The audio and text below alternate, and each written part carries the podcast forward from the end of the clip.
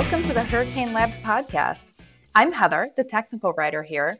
On today's show, I have three members of our SOC team with me to share a little bit about their career journeys, to answer some of the InfoSec questions we've been asked via social media, and to talk about how they deal with burnout. Welcome, Roxy, Tony, and Kurt. Thanks for joining me today. Why don't you guys go ahead and introduce yourselves?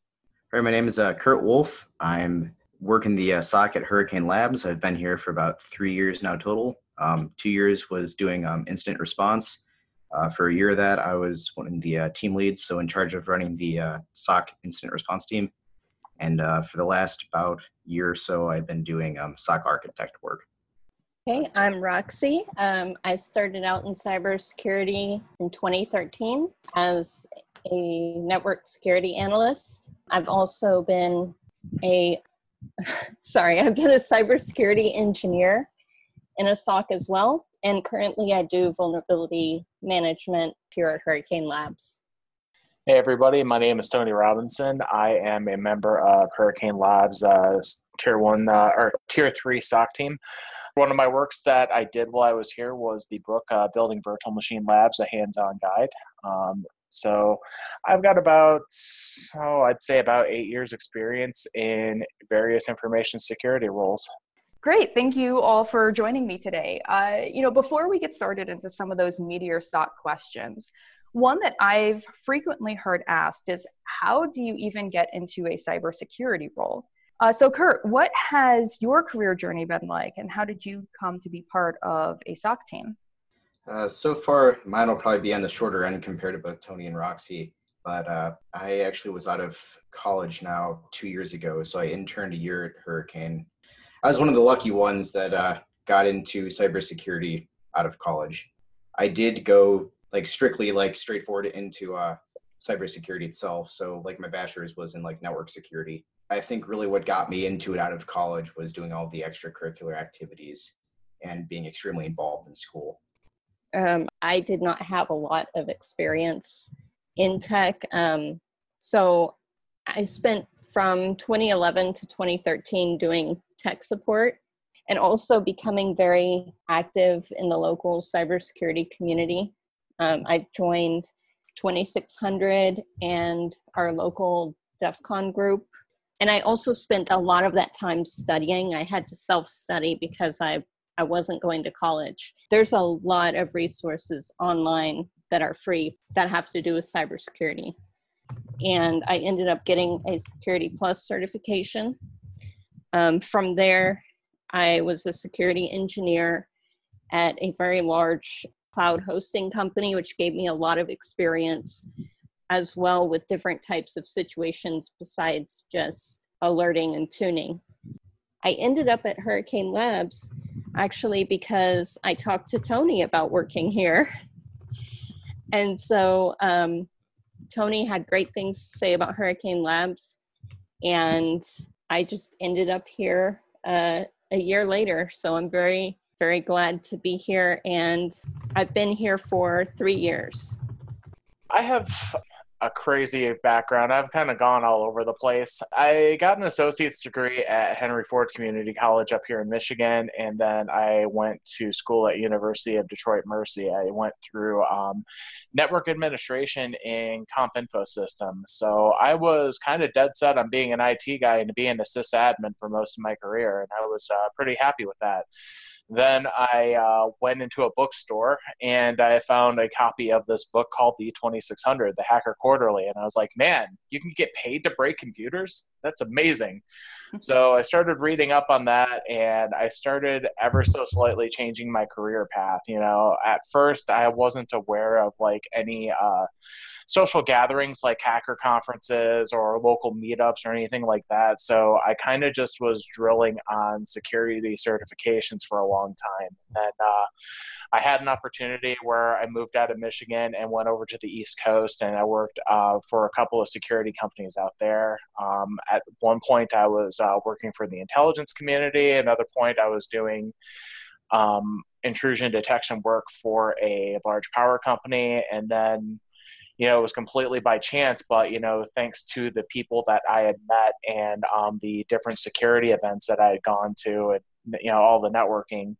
I had a friend who was working at Hurricane when I was looking for a job, and that's kind of how I got here.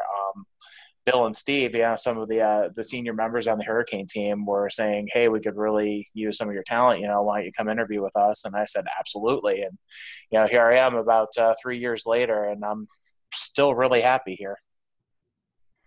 Uh, what's been the most interesting part of being in SOC for you? Uh, so from my perspective, like having come from a bunch of different security operations groups, it's uh, you know, not really knowing whether or not an alert is something that's going to be a major deal breaker or if it's just uh, I need to tune this thing again. It's real interesting to have a large body of data to take a look at and poke and prod and be able to ask different questions and you know kind of sate your curiosity. That's one of the more interesting parts to me is uh, being able to um, you know do the Sherlock Holmes thing, put on the thinking cap, and um, ask different questions of your data. Kurt, what have you enjoyed the most about working in Hurricane Labs SOC department? Uh, so as far as working in the SOC, the things I probably enjoyed the most are uh, first off, I enjoy the people I work with. Um, feel like we have some pretty good banter in the office. Uh, definitely keeps the spirits up. But not only is it uh, enjoyable a good amount of the time, uh, everyone I work with is pretty knowledgeable. So as far as being in the office and even out of the office as of recently with all the COVID stuff going on, um, it's nice to be able to bounce ideas off of people that are pretty intelligent with what we're working with, which is uh, Splunk most of the time. That's one of the major things I really do enjoy is the environment and the atmosphere. The other thing I really enjoy actually is how the company's kind of broken down as far as management level. Like it's pretty flat company. Um, and I really enjoy the fact that everyone kind of gets heard. I love Hurricane. Uh, it's a very positive environment. Um, and if you have anything to add, any suggestions, uh, they're taken seriously. If you have any concerns, they're taken seriously. And I got to say, Bill and Steve and everybody else, you know, part of the uh, senior team, they're really good at taking care of us. And, you know, so long as you're doing your so long as you're doing your duties, they are very happy to reward you for doing a good job. And I just really appreciate the positive environment. Oh, absolutely. Because I've actually been in the past at four different cybersecurity positions of four different companies. And that's because the environment was not good for me. But here at Hurricane Labs, I never feel like I'm being taken advantage of or I'm not being recognized uh, from a noob's perspective, I, this has been a fantastic job. You know, I've mentioned before, I've only been here one year. I was an English teacher for about 10 years prior to this. And this is a very different world. It's been, like you all have said, it's been a very uh, positive environment, especially for someone who has had very limited experience working in technology. Uh, there's been a huge learning curve for me here, but everyone's been like incredibly supportive. Uh, it's really a, a really great environment. So, like I mentioned earlier, we've received a number of questions from folks on social media, especially Twitter, uh, and they are hoping that you all could help shed some light on some things. So, first up, uh, Roxy, I think you expressed interest in this one. Uh, what does it mean to escalate an event to an incident, and how do you determine whether or not to escalate an event? There, there are a few different things that can prompt you to escalate an event. Um, a lot of time it has to do with just the experience that you've had before. As you gain experience, you understand more what is normal expected behavior and what is anom- anomalous behavior.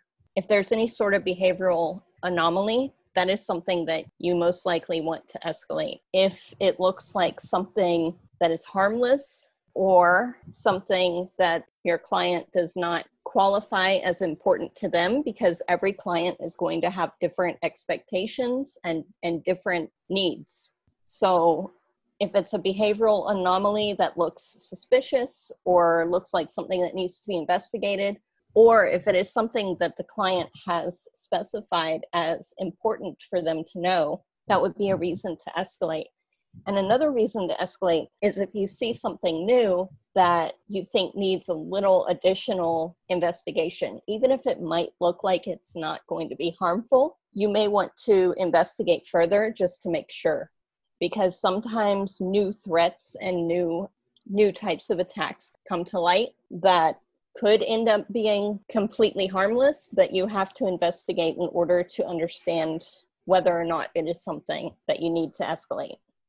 Yeah, to add on what uh, Roxy has uh, said so far, um, the way that I've always kind of looked at it is um, when you're looking at an event, you know, uh, most of my background has in intrusion detection systems and you know um, having definitions for what is considered unusual or anomalous traffic and having alerts triggered off of it. So a lot of my background is well this is anomalous or at least the ids think it is, thinks it is. What other contextual data do i have to work with? And if i can't answer the question are there peers on my team that i can bounce the information off of? Like hey i got this alert from this client. Do we have any contextual data that i can look at in Splunk or another data source to kind of say, you know, determine whether or not this is something that would involve escalating into an incident and you know getting the client more involved in. One bit i would like to add that's kind of different from our soc compared to others and roxy definitely brushed on this a bit but it really does depend on what our customers and clients are asking for as well.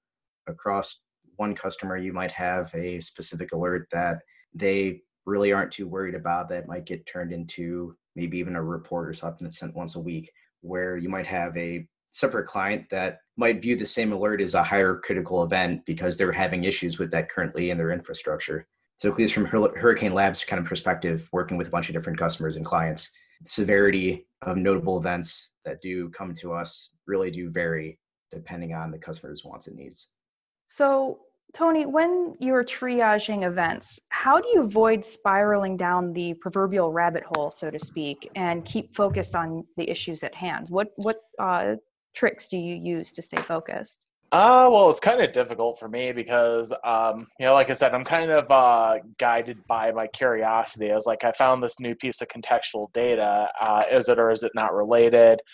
I think one of the tricks that I use to kind of try and help guide me along is if I have a specific timeline for an event or an alert or some sort of an investigation that I'm doing, um, I'll stick to just that timeline before I start theorizing about, well, this might have gone on sooner or this event that's outside of that timeline might be related. So I try and stick to a specific timeline. Like if I found an alert or event, I try to stick to no more than like maybe five to 10 minutes beforehand. You know, if I find evidence that indicates that there's more activity outside of that timeline, then I'll deal with it then. Um, the other thing is, you know, just like I said before, I also rely heavily on my peers. You know, I'll ask them questions, uh, say, what else do you think I should be looking at? What other angle should I approach this from? Because everybody has a different perspective or a different way they consider investigating things. So having somebody else's feedback on what you're doing and whether or not you're going in the right direction or what direction they would take it in is invaluable, in my opinion.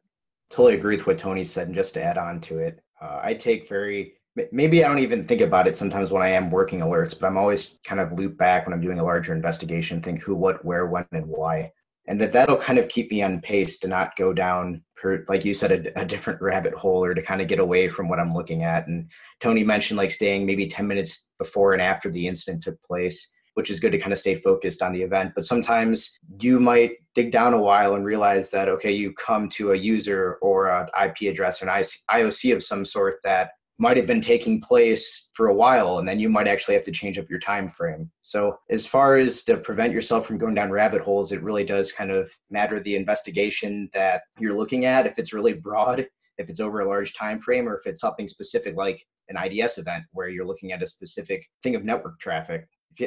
That's the, those are two separate investigations in in my view. Now for me something that i do in, in addition to what um, kurt and tony have mentioned is that I keep in mind the appropriate time that I should be spending on each type of event. So it's very, very easy to go down a rabbit hole on a low priority event just because you're curious. And so what I'll do is I will stop myself and work on some of the higher priority items first and then if i have time i'll go back and put more more into that lower priority item but if i can close it out a lot faster with the appropriate amount of information for that type of event, then I will do so. And I'll tell myself if I have time, I can go back later and I can look at it and I can maybe find some additional information that I can add on later or I can send in an email or I can I can just keep in mind for next time. Uh, do any of you have experience mitigating specific zero day exploits? And if so, how did you address it? I, I have had some experience there, and I think the number one thing to consider is that when it comes to zero day exploit, there's often a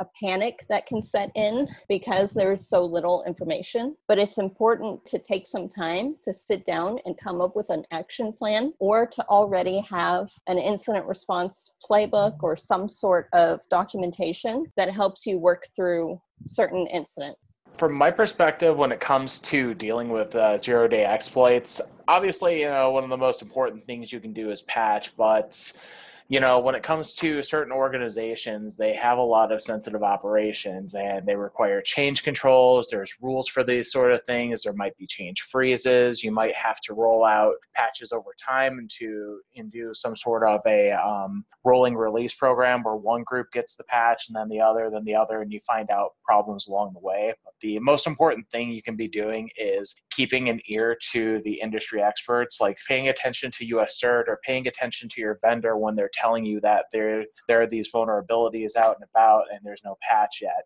Typically, they're also going to have some sort of a mitigation in place. Like, uh, I'll give you a great example from the beginning of this year when we were dealing with the uh, remote desktop gateway vulnerabilities. One of them was for, or one of the issues was with Citrix. The other one was remote desktop gateway, and uh, the remote desktop gateway vulnerability was exploitable uh, specifically over UDP. One of uh, was one of the issues, and it came out after a little bit of analysis that basically all you had to do is uh, plug the port over UDP uh, for the uh, desktop gateway application, and that was a valid mitigation you know it's just uh, paying attention to different researchers paying attention to the vendor and what they're saying mitigations are and or if there are methods for detecting it um, ensuring that you have those in place as well you know are are there any tells in the logs? Are there any tells in the network traffic until the patch can be deployed and tested successfully for your environment? So you know, much like Roxy said, there are playbooks that are typically developed for this sort of thing, and you should be definitely following those. And if your playbooks don't involve, you know, reading what the vendor is saying about the vulnerability, they need, they definitely need to be updated. And if a zero day is out there and there's no patch, by the time everybody finds out about it, there's typically some sort of workaround or some sort of way of dealing with it. There is rarely an instance where you simply cannot do anything about it. So usually it will be something like this only affects this certain type of situation. So if you close this port or if you you know don't need this service and you shut it down then that's a workaround or a way of decreasing the risk if not eliminating the risk until a patch can come out. So we're going to change gears a little bit. Um, you know, a lot of what we've been talking about today deals with staying focused while handling a lot of different tasks and details. And one issue facing many InfoSec professionals is burnout.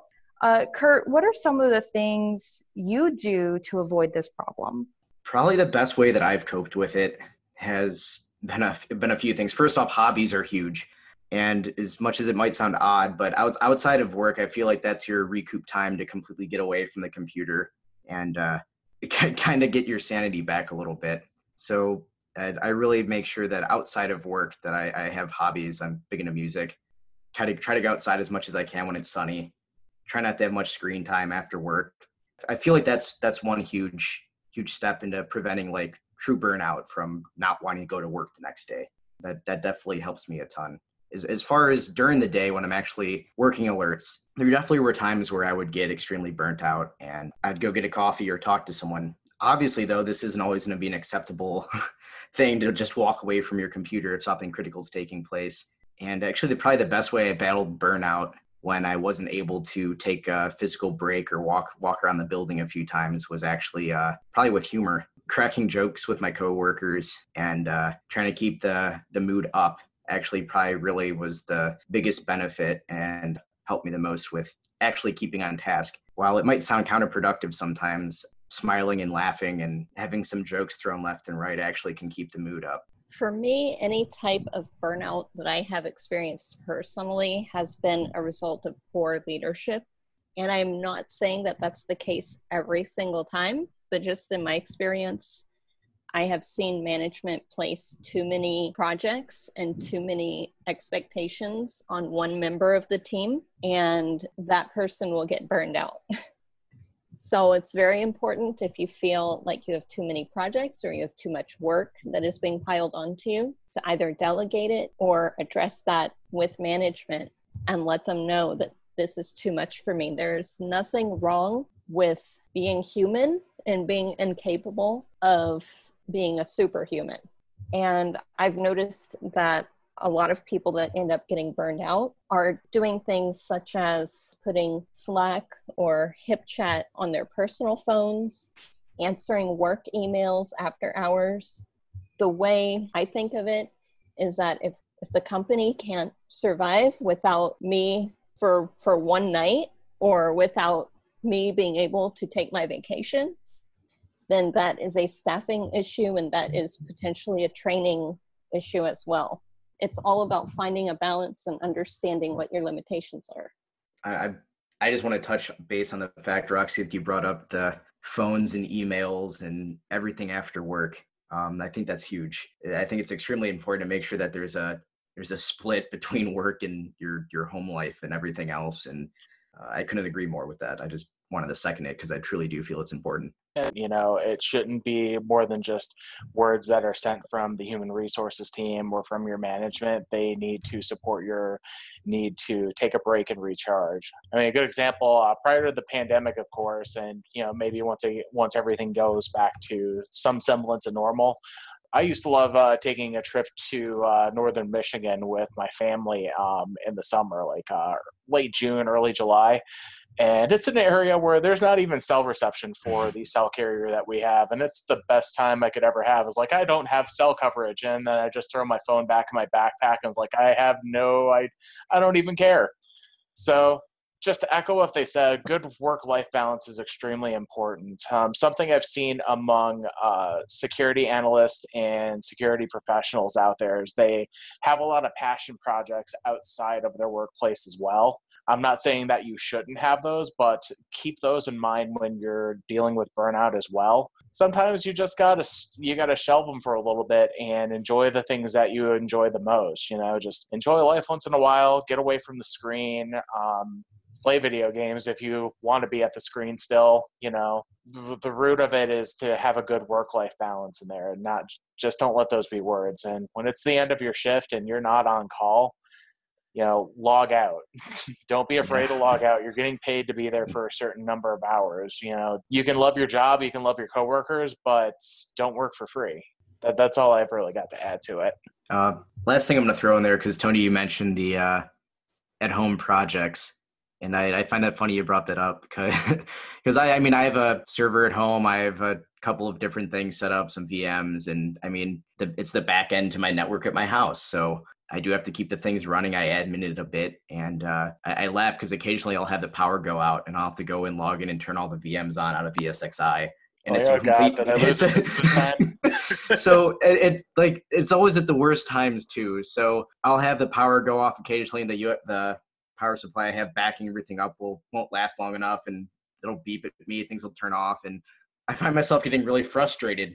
Like, and, and those are projects that like I enjoyed setting up but then I find myself getting annoyed maintaining them sometimes. And I mean, while it's a great learning resource, it definitely can be annoying sometimes too, and still rope you back into work when you don't realize it.